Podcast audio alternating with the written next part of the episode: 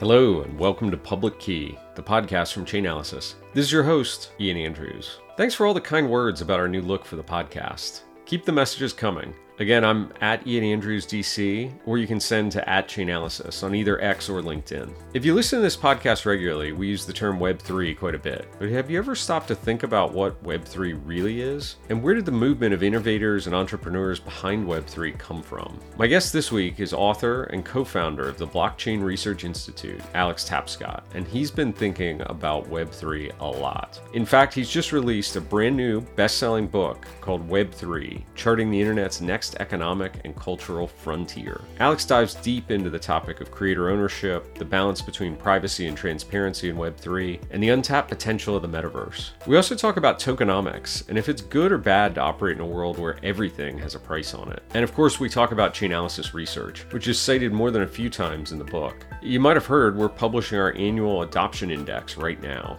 This past week, we just published a blog focused on East Asia. It's the fifth most active crypto market that we study and accounts for almost 9% of global crypto activity between July of 22 and June of 23. If you'd like to learn more about how crypto is being adopted in East Asia, head down to the show notes to find the link to the complete blog. Today, I'm joined by Alex Tapscott, who is author of a new book, Web3 Charting the Internet's Next Economic and Cultural Frontier. Alex, welcome to the program. Happy to be here. I got an advance copy of the book. Uh, by the time this podcast publishes, uh, it will be available for purchase. And I'm I'm going to make a recommendation just here at the top. Hopefully, it doesn't embarrass you. Everyone that's in the space, thinking about the space, or wants to get into Web three should go and buy and read this book. I really enjoyed it. what a great way to start off the podcast. Yeah. Thank you very much. I agree. I don't want to bury the lead. You cover a ton of ground. You also managed to do something that I think is really hard to do in print journalism and in particular in books is you're running through topics that are very timely, like things that happened even all the way up through this summer. Maybe we can start out with, you know, what inspired you to write this book? This is actually your second second book in the space, following 2016's hit that you, uh, I think, co-wrote with with your father Don. Why this book? Why now? Well, I started to think about writing a new book back in um, 2020, 21, just as you know the DeFi summer was was kicking off, and there was this renewed interest in the industry as a whole. Now, for people who don't know, I've been at this for some time. You know, I started in the business in 2015 when I started to learn about uh, Bitcoin and started writing about Bitcoin. And that research and writing and stuff that I did at the time led to the book that you just described, Blockchain Revolution, which I co authored with my dad. Um, they say, you know, better lucky than smart. That book came out in 2016, right at that perfect time when probably a lot of people who are listening to this show first started to pay attention to this. And for a lot of people, it was their first book and their first entree into this space. So fast forward a few years, you know, all of a sudden the industry is much, much larger than it was. When we wrote Blockchain Revolution, the value of all crypto assets was, you know, eight or nine billion dollars. Like if it was a publicly traded company, it would have barely cracked the S&P 500, right? It was this, kind of a rounding error. And now, you know, after many years, the industry had grown really significantly in many different ways, you know, both in terms of the technology and the functionality, but also the value of the asset class, but also the way in which it was being, you know, thought about and used by big enterprises uh, and other kinds of organizations. And I felt felt that there was a need to explain what what the heck was going on. And then 2022 happened, and we saw the collapse of several you know big companies that are in the space, and that actually really sort of hastened my sense of urgency to write a book about this. I find that there are a lot of common misconceptions about Web3 that have been hard to demystify, and I felt there was an opportunity to try and just really wipe the mud off the windshield and provide a very clear picture of what this is and what it isn't and uh, and why people should care. And they should care because this is the the next era of the web, but it's also a new era of the internet. And this is something that I think a lot of people should care about. I couldn't agree more. I mean, my experience is shorter lived than yours. So I joined Chainalysis in, in January of, of 21, and my first year in the space was kind of up only and it yeah. felt very much like wow I've, I've joined at this incredibly fortuitous time where this emerging technology is going to disrupt and, and kind of rewire the global financial system in a way that could be incredibly beneficial to people now obviously 2022 played out quite a bit different than that. And so i think you do a really nice job in the book of not avoiding the missteps of companies like ftx but actually kind of embracing that and talking about why the ecosystem still matters. Like why is web3 important despite all those challenges Yeah, absolutely. I mean, you, you have to kind of address the elephant in the room right off the top, right? And I think that there are, there are a lot of people, oftentimes like leaders of the old paradigm or old media power brokers, who look at the collapse of FTX as kind of proof that all their concerns about Web3 and crypto were valid. You know, they've always said that, you know, this is a technology that makes it easier for people to gamble and speculate and makes it easier for criminals to, you know, avoid law enforcement. In actuality, you can you can blame the collapse of any specific company not on the underlying technology, but on the on the missteps or even the hubris of the people who are wielding it right? I mean technology doesn't have any moral agency. It's not right or wrong or good or bad. It is a tool that is used by humans and it's how we use it that determines whether and what kind of impact it's going to have I agree, but I'm, I think back, and you do a nice job of kind of charting how we got to Web3 from the early, early days of the internet in the book. One of the things that's always struck me is the internet was really a, a government project to start, and there was there was very clear prohibition around commercialization in the early days. And in Web3, it feels like everything is commercialized, yeah. right? Even some of the words like tokenomics being at the core of a new project launch. Oh, we've got to get the tokenomics right. It's sort of this distribution of future profits in some way. And I'm curious your perspective on like, are we getting the balance of this wrong? Is it too much about the money and therefore it invites in the type of individual that leads to creation and then ultimate collapse of some of the companies we saw fail in 22? I mean, yeah, you have to chart the course of the web all the way back to its very beginnings, as you said, which is actually as a project that was funded by the US government to build a communication network that could stay up and running in the event of a Soviet nuclear attack. Yeah. See, at the time, all telecommunications were running through one central hub. Yeah. So if that hub got knocked out, then we wouldn't have been able to send launch codes to all the different places, right? But it wasn't until the 1990s that the web actually became this commercial tool. And Web 1 was the early web, right? Where information was kind of presented on static websites and was pretty limited in its functionality. I think like dot coms for people who are old enough to remember. I am barely. I'm a geriatric millennial, so I do remember a time before the web, you know, the early 90s. It was a simpler time, but barely, right? And then we got Web 2, which introduced all these new capabilities capabilities, interactive elements, collaborative apps, social media. And we also saw the rise of some huge tech companies. And, you know, Web 2 brought immense economic gain to companies and shareholders, and people benefited from that. It definitely improved global connectivity. You know, we've got billions of people connected to the web now. And in many cases, helped to lift marginalized voices. But it also had some very, very big downsides, right? Advertising became the web's big business model. Recommendation engines were programmed to keep people hooked, which led to extremism and misinformation. These things got so big they became kind of choke points for government surveillance, which has occurred in the States to a lesser extent. But in, in China, you know, the big tech giants have become an arm of the Communist Party. And the other thing to your earlier point about disrupting finance is that in many ways they kind of enriched financial intermediaries with, with actually relatively little innovation. Because we didn't have a, a way to move value peer to peer in a digital medium, we still had to rely on traditional banks and other uh, middlemen. And the other thing too is that they sort of lent themselves to these natural monopolies where certain companies became dominant in individual fields. And in the case of, say, the operating system world, that means a 30% levy on users, developers, uh, companies who are trying to launch businesses which is actually harmful to entrepreneurship. So now we're on the brink of this new web, right? The read, write, own web. And own is the operative word here right? This new web puts users in control with ownership of assets, data, content, and creative works, you know, art and collectibles, things that they might create that, that are valuable. And in the book, I talk about these four principles uh, of Web3. And I'm getting back to the point you made, which is that ownership, so we get that, Governance, you know, if you own something, you might have a say in how it's run. Identity, the idea that you can kind of have control over your data and decide how it's used. And commerce. The thing about Web3 is that it's a commercial medium. You know, the web liberated information, the first era of the web. This Web3 sort of liberates value, liberates assets. And so anything that, because it's a, a medium for value above all else, of course, all of the things that we launch are sort of inherently kind of transactional or commercial in nature. And I actually wrestle with this exact issue in the book quite a lot, which is that all things being equal, if you're an internet user and you have the opportunity to use an application, but also to earn a share in it because as a user, maybe as a power user, regular user, whatever, you are contributing to that thing becoming valuable. You know, if you're a user of Uniswap or liquidity provider, you are helping to improve the functionality of that service so you get to own a piece as a result, right? So, all things being equal, shouldn't ownership be good?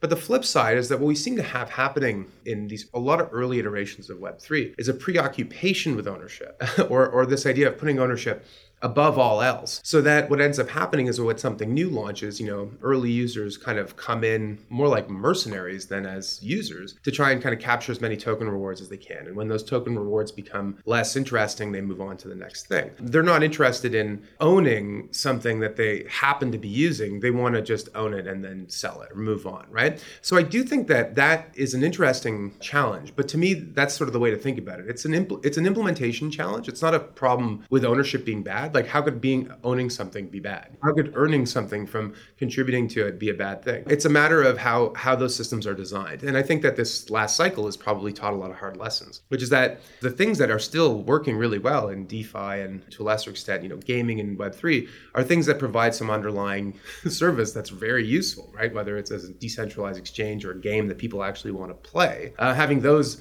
components are necessary, I think, to making ownership work, right? Yeah. So it's almost like ownership is a necessary but not a sufficient part of anything becoming really, really valuable. And I think that's something that we kind of already know from the real world. So I agree with, with this is an important question, but I think that there is an answer to it. Maybe it's simply a, a sequencing where make money shouldn't be step one. Like there actually has right. to be a product or a service that someone enjoys or renders some utility or value before the economics of the system are necessarily decided and the future profits are doled out via locked up pre-issue tokens. Yeah. Maybe not. One of the topics that I, I think traces through the book is this idea that Web 3 is distinct from Web 1 and 2 and that it really enables creator ownership you know what? I'm not very artistic. You know, I'm kind of like a mediocre writer, right? Really just corporate writing. So can't play music. So, you know, I, I hear that and conceptually it makes sense. I want people who are creators to be successful, you know, earn value for whatever they make. Yeah. But I wonder like the balance of creators to consumers. Like I, I see myself personally as being a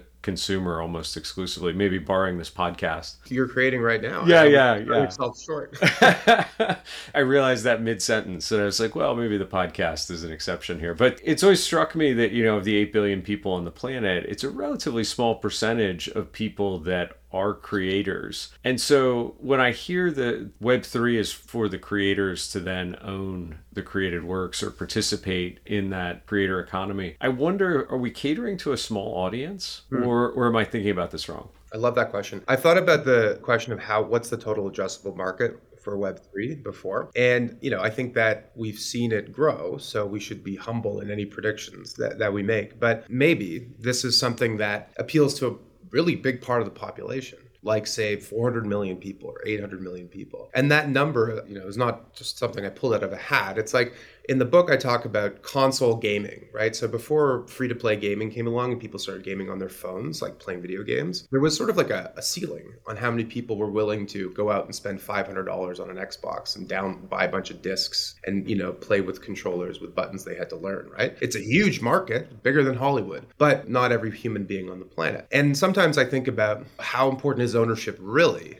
to people? Could be huge. It's 10, 15, 20 times bigger than it is today, just in the short term. That's my view. But does it in five years or seven years, are we capped out at half a billion dollars, half billion people? By the way, if you're a Web3 entrepreneur, you should be like licking your chops because that's a huge market. but maybe it's not everybody. My personal view is that that eventually everyone will interact in some way with this technology. And in some ways, it might be more active, and in other ways, it might be more passive. Like, you know, you might be sending money to your kid and studying abroad and you're using a stable coin and you don't even know it or something like that. But for the active sort of Web3 participation, maybe it's a smaller number. Um, when it comes to, to creators specifically, I think it's also a really interesting question, which is that, you know, you've got to get creative people to also embrace this toolkit as a way to earn more money for their creative works. Now, a lot of that is just, again, an implementation challenge of creating user interfaces and experiences that people can use very seamlessly. But you also have to get them onto that platform. For most of human history, like technology has been a huge tailwind for creators. You know, like the before the industrial age, the way that any decent creator got paid was through patronage, right? You had to have some wealthy patron who's willing to like support your work. Technology made it so that you could sell your stuff to a mass market, whether it was a record or a CD or, you know, a song on the radio or a lithograph, you know, or a novel printed, you know, and by a printing press. Like you needed these tools in order to like reach a mass market. And so the 20th century was almost like kind of a golden age for creators. And now technology seems to have a bit more of a spotty sort of track record, right? So the internet, for example, the first era of the internet, which encompasses Web 1 and Web 2, took this thing that was an asset, whether it was like a, a record or a CD or, you know, piece of art, whatever, and turned it into this free commodity because it was run through the printing press of the web. And so then we got a whole new set of intermediaries, platforms that sat in the center and basically acted as the distribution channels for all art and creative work, TV, film, music, and so forth. Now, the upshot of all that is that creators get paid less than they ever have before on sort of a per unit basis. And there's very little transparency into how their work is being monetized. So it's clear to me at this point that culture needs a new business model. And the way that we get there is with the Web3 toolkit. We need a way for artists to be able to monetize their work, to track how it's used, especially with the rise of large language models and other AI tools, like how is IP and other content being accredited. Um, we need new ways to fund creative ventures. And I think NFTs and token launches are a really fascinating way of doing that, especially for underrepresented communities where maybe there isn't a big capital market to fund those kinds of ventures. And we need new kinds of digital artifacts to, to be able to sell to fans as a way to broaden sort of the, the audience or the addressable market for, for creators. And I think you want art to thrive. And if you want culture to remain relevant and for creators to get paid, then you need to figure out a way to allow them to grow with technology or to allow technology to be part of the solution and not the problem.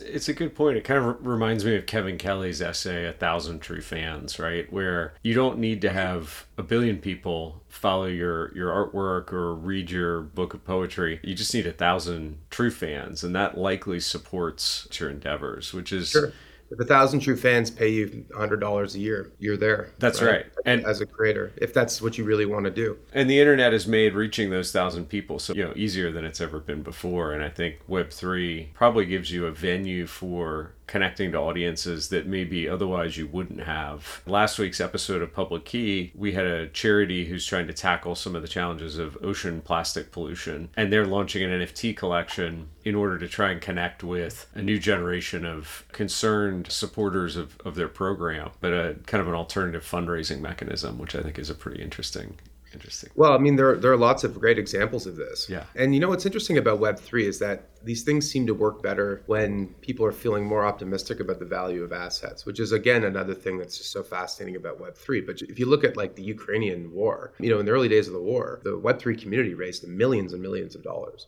in aid that went directly to the Ukrainian military. You know, so like Volodymyr Zelensky said in the early days of the war, like, I don't need tweets or your posts. What I need is ammunition. Well, in the case of, you know, Web 2, the way to, to uh, be an activist was to post something inspirational, right? Or to, to show your support or to, you know, change your avatar to like a Ukrainian flag, which is all maybe useful, but, you know, it's not answering the call to arms, right? And what's interesting about Web, about Web 3 in this asset class is that um, literally those people were putting guns into the hands of the Ukrainian people. And what was also really interesting about that particular example was that the army itself was was actually asking for crypto because look, you're being invaded. Like, what are you going to do? Send it to the bank? What happens when the Russian army rolls into town? So, this was a way to have the money and resources you needed while also the benefit of self custody and the ability to take it with you. So, just kind of a fascinating example of how the strange and unintended and, and kind of amazing consequences of technology, that just being one of many examples. I'm curious how you think about privacy and anonymity in Web3. Like one of the beautiful things I think about what's been built in the context of public blockchains is transparency. We can yeah. suddenly see where all the money's going. Like we don't need to take the Ukrainians' word for it. We can actually see the funds being transferred to them and, and have some sense maybe even of where they're then using those funds to support humanitarian relief or military operations.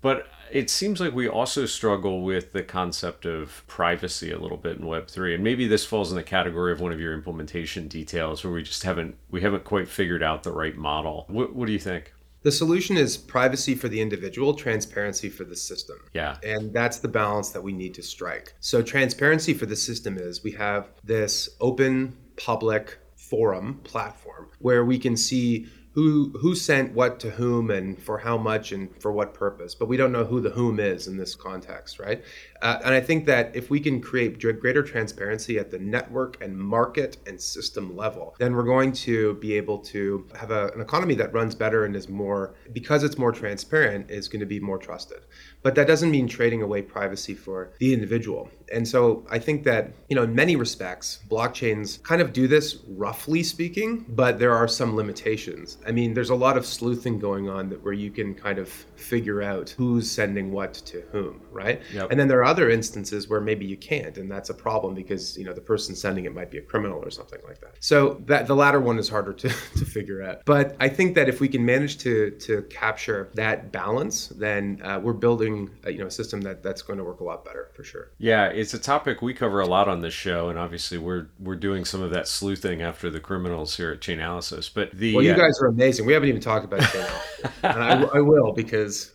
it's a you know it's one of my it's a tab on my Chrome browser right now. Well, thank you. I saw I saw a couple mentions in in the book, which uh, was exciting to see us see us called out in print. The thing that struck me is that initial implementation of blockchains completely transparent, but that's obviously not ideal for a lot of transactions. And so, in lieu of privacy, the feature was described as anonymity. Well, hey, everyone can see transactions in and out of a given wallet, but they don't know that's Alex's wallet or Ian's wallet, so it doesn't really matter. You've got transparency and anonymity as a replacement for privacy has kind of been the the state of implementation, but it turns yeah. out that anonymity is not really as as solid as it no. was maybe advertised to be or thought at one time to be. And so now you've got this gap, which seems like it's an implementation hurdle. Like I've talked to a number of people people in, in your old world of traditional finance who are like, we love the benefits of instantaneous settlement and, you know, removing some of the kind of legacy intermediaries that exist in the financial system. Replacing that with modern technology is great, but we can't be in a position where everybody can watch our activities because it eliminates our opportunity to profit. And so we need privacy to be layered on this. And it feels like there's a lot of people working on this. You have a whole section on zero knowledge proofs is like one area, but I feel like that's the next wave of innovation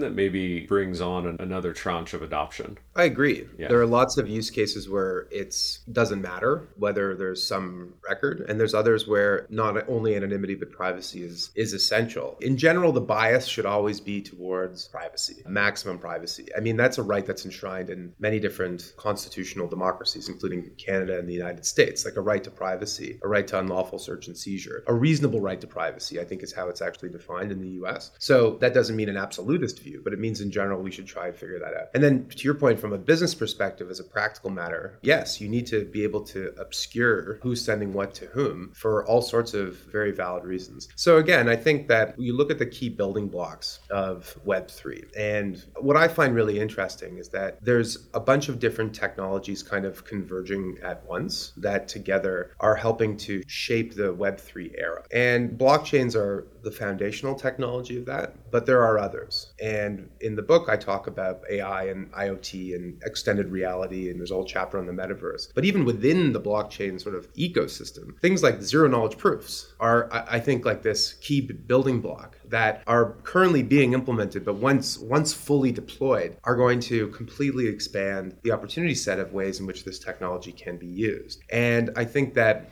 you know, it's not a reason why the fact that today the transparency is a concept that has flaws is not a reason that blockchains and Web3 are a bad idea. It's just an implementation challenge to be overcome, as you said. Yeah, I'm glad you brought up the metaverse. I was going there next anyway. I was a little bit surprised you actually had a chapter on the metaverse in the book because it yeah. feels like we went from peak metaverse to no one wants to associate with it. Like uh, the concept is in the deepest trough of disillusionment that I've ever seen in Gartner hype cycle terminology. Yeah. But you actually seem pretty optimistic on the on the future here, and you interviewed a number of people who I got that takeaway from as well. Well, so I think from from the outside looking in, a lot of successful technologies look like overnight hits, right? I think a lot of people are like, whoa, isn't AI great? ChatGPT, this is amazing. I think what they fail to realize is that like we've gone through multiple AI cycles dating back to the 1960s. So these are all overnight success stories that are decades in the making. Um, when it comes to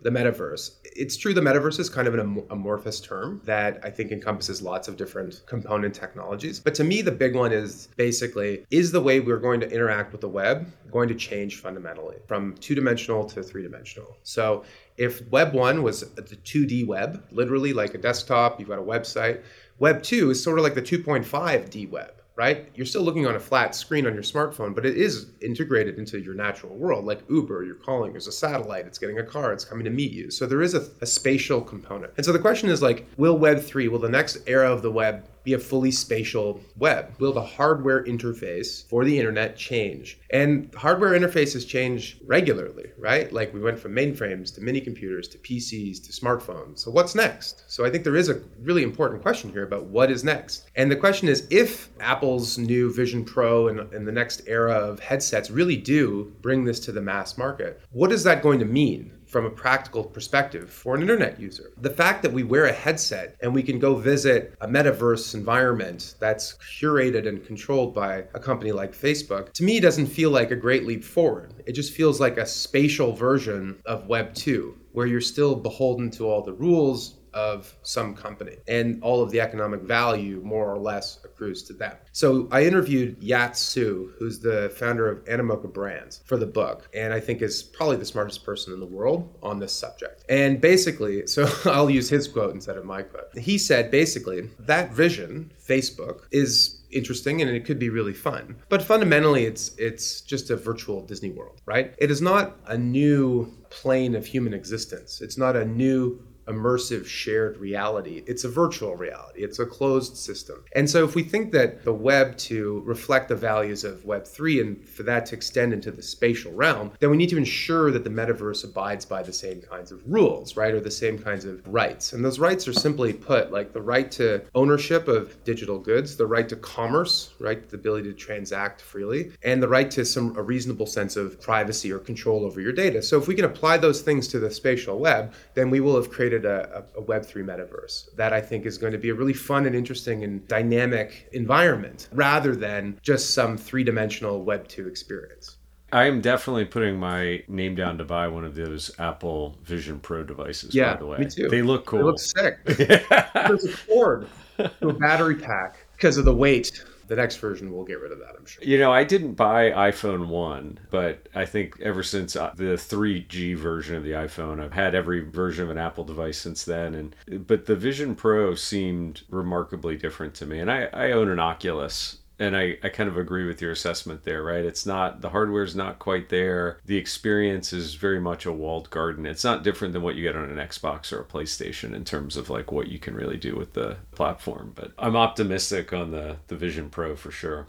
And I think that it's like again, there's nothing so powerful as an idea whose time has come. I mean, I remember when Nintendo had a virtual reality headset in the mid '90s. Well, I can't remember what it was called, like not the Game Boy, it was like the Game Pal or something. It was awful. I mean, how many times have we gone through the virtual reality hype cycle, you know, the augmented reality hype cycle, or the AI hype cycle, or the Web3? We're in a trough of disillusionment, I think, a little bit now, though I would argue that it's a trough that's not being experienced equally by everyone. I think that what's interesting is that people become fixated on the price of tokens, and for good reason, because if ownership is part of the user experience, then what the thing you own is worth is part of your user user experience. So you should care about that. But at the same time, what we're seeing right now, in my opinion, is almost like an acceleration of Web3 implementation at the enterprise level in a way that I think is very different than what we saw before. And what we saw before with blockchain implementations, and, and I know this firsthand because we interact with dozens of enterprises on a regular basis, was this sort of like blockchains can solve everything and we got to just kind of, we're going to do some proof of concept about ch- changing the way we do things. And usually those things didn't get beyond sort of a pilot stage because it's very difficult to to reinvent your business from the ground up. But what's a lot easier is that if someone says, here's a new toolkit, and if you can open up this toolkit inside, you're going to find a bunch of really interesting, useful tools. And you can use these in your existing business today to reach new customers or create new products and services or open new markets. And you can start small, but it's meaningful. It's not just paying lip service innovation. You're actually trying this stuff out. And we've seen that. And I actually think, you know, NFTs have gone through different cycles, but the fact that they created a way, a marketing tool for a lot of like traditional kinds of businesses to experiment with Web3 in a way that I think is going to have long lasting impacts. Like, I mean, Nike, for example, with Artifact or Dot Swoosh, or LVMH with its, you know, Tiffany's by CryptoPunks collaboration, or whatever it is. And then the other thing is that, you know, some of these technology tools have gotten to a critical mass where they're now starting to be meaningful for big companies. And I think stablecoins is a really good example of that, right? where people look at PayPal entering the stablecoin world and think, oh, the big payments giant has come into the market. And in a way, they're correct in the sense that there are 25 million merchants using PayPal and hundreds of millions of users. But the actual business of PayPal is not much bigger than Tether's business. You know, Tether actually makes about, about the same amount of money if you believe their attestation reports and so forth, just from the nature of their business model, which I won't get into here. But what's interesting to me is like everyone's like, you know, the institutions are coming, like PayPal is coming. It's like, yeah, but does PayPal stand a chance against the biggest player, like Circle and, and Tether? Like, what's it going to do exactly that's going to make it bigger and better than Tether, right? I don't believe that, but I'm saying like we're in this sort of interesting period where the stablecoin market is so big that Visa is announcing that it's going to do stablecoin settlements on Solana or PayPal's doing its own on the Ethereum network, whatever it is. So we're yeah. seeing this stuff happen in real time. And we're also seeing it happen in public blockchain ecosystems on mm-hmm. that infrastructure, which is another thing that I think is, is really important. We talk a lot about the stablecoin adoption trend. I mean, I think people talk about tokenization of real world assets, and you can't get much more real world than dollars via stablecoins. We just actually published, I don't know if you've had a chance to review it yet or not, but the start of our annual global crypto adoption index. And have you released the results? We just published last week the first blog on it, which covered the index. Oh, okay. So I must have missed that because yeah. last year's is in the book. Exactly. So it's it's updated in the this year. introduction of the book, we say data changes so quickly, so consult the latest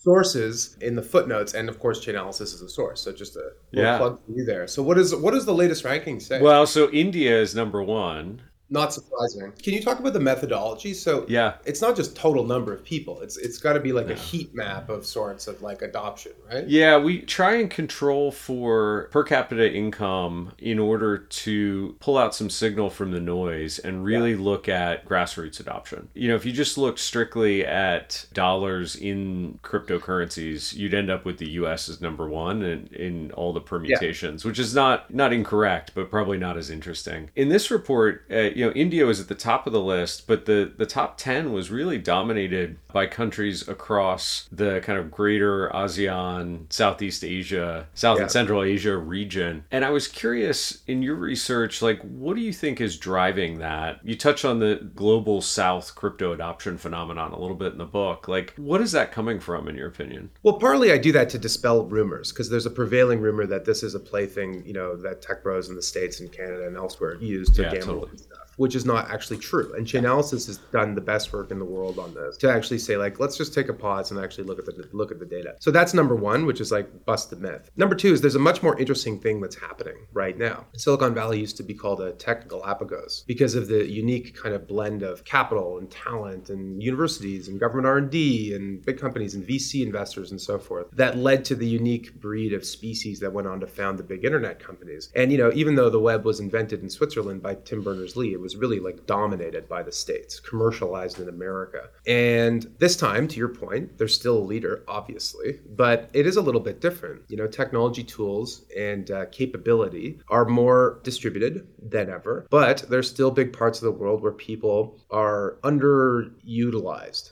underemployed, underbanked, where they lack access to some of the tools that we all take for granted. And so, you know, if the web of Web 1 and Web 2 made it easier for people to access information and to share content and to collaborate online, then I think that Web 3 empowers people with a much more powerful toolkit, you know, a way to earn money, to store value, to build wealth, maybe even potentially, in a way that is accessible to anybody with an internet connection and a smartphone, which still isn't everybody, but it is about 75% of the population. And in certain certain countries, like in Southeast Asia, it's almost all of the population. So there's sort of this sweet spot, and I've, I've looked at your rankings and I've, I've thought about them a lot, where it's like Mali and Djibouti and Chad and Sudan are not at the top of the rankings because they've got bigger fish to fry. Like there's bigger problems than doing Web3. But if you're in Venezuela, Ukraine, India, Thailand, the Philippines, Vietnam, you're probably fed with a shelter and a smartphone. but you maybe don't have access to like financial services in the same way you'd like to, or you have a way to store value in US dollars. Or maybe you're someone who's underemployed and sees, you know, the world of web3 as a way to like earn extra income. And I think all of those are really interesting examples of why I think that this time is different. You know, I think that web3 is happening everywhere to everything all at once. Paraphrase the film.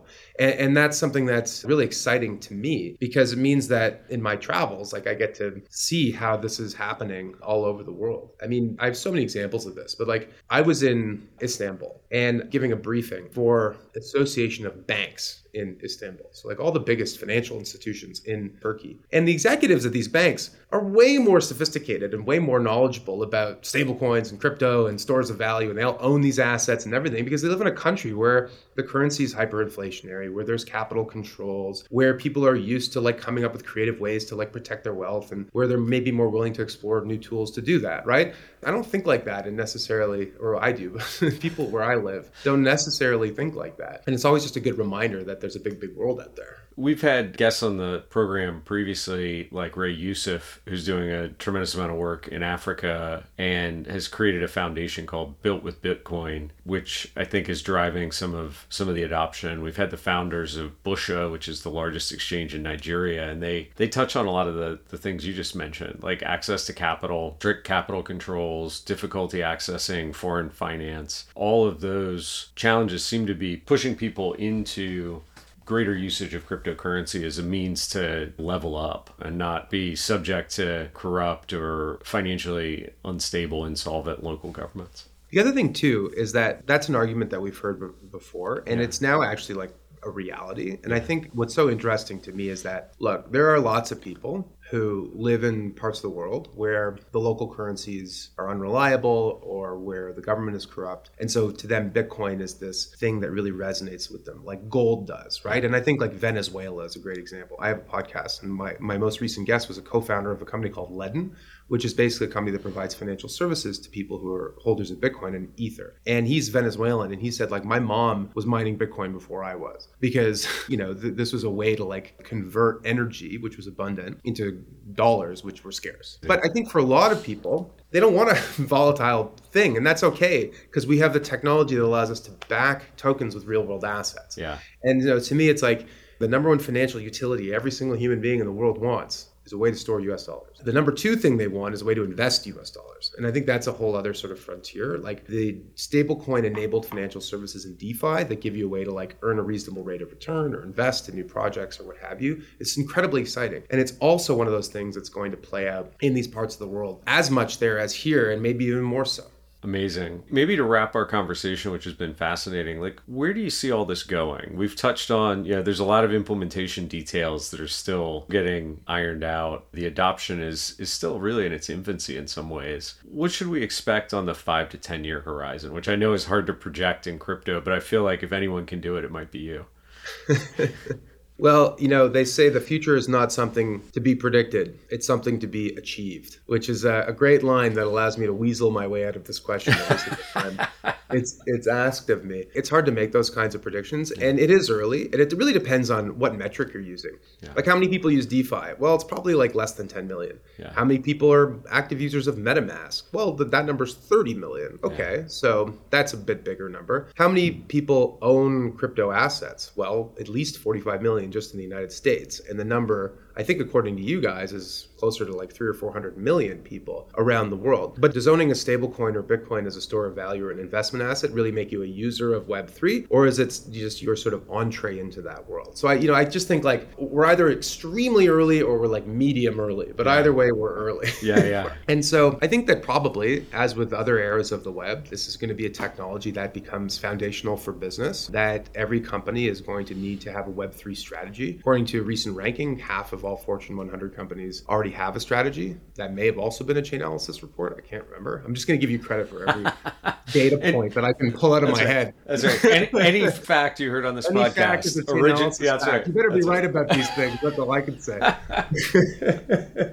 but I think, like as with yeah, as with other technologies, and it'll take time. And I think there are some areas where there are clearly early adopters. Yeah. I think a lot of financial co- payments, like payments companies who are on ramps into this ecosystem, are way ahead of the curve. Obviously, companies like Block and PayPal and Stripe and others. And it'll take a lot longer for other companies. But eventually, you're going to need to have a Web3 strategy. So I think this is kind of a cliche, but in the future, a lot of people will be inter- interacting with this in a way that they don't really necessarily know that they're using blockchains or Web3 tools. There's a billion people who use console games. Like the, the market cap of Roblox is based entirely on Robux, a virtual asset. People, you know, are spending, according to one estimate, $100 billion a year on virtual goods they don't, don't even own. People are already comfortable buying virtual assets. They just don't want to own them, apparently, or they don't know that they can. So I think there's actually all these really kind of easy, low hanging fruit on ramps to get people to embrace these technology tools. And I think that if anything, that'll be sort of like the way in which we interact with it. It's not going to be a new web where we forget about the old web. It's just going to be some, an added layer that gets put on top. It's so interesting. People are like,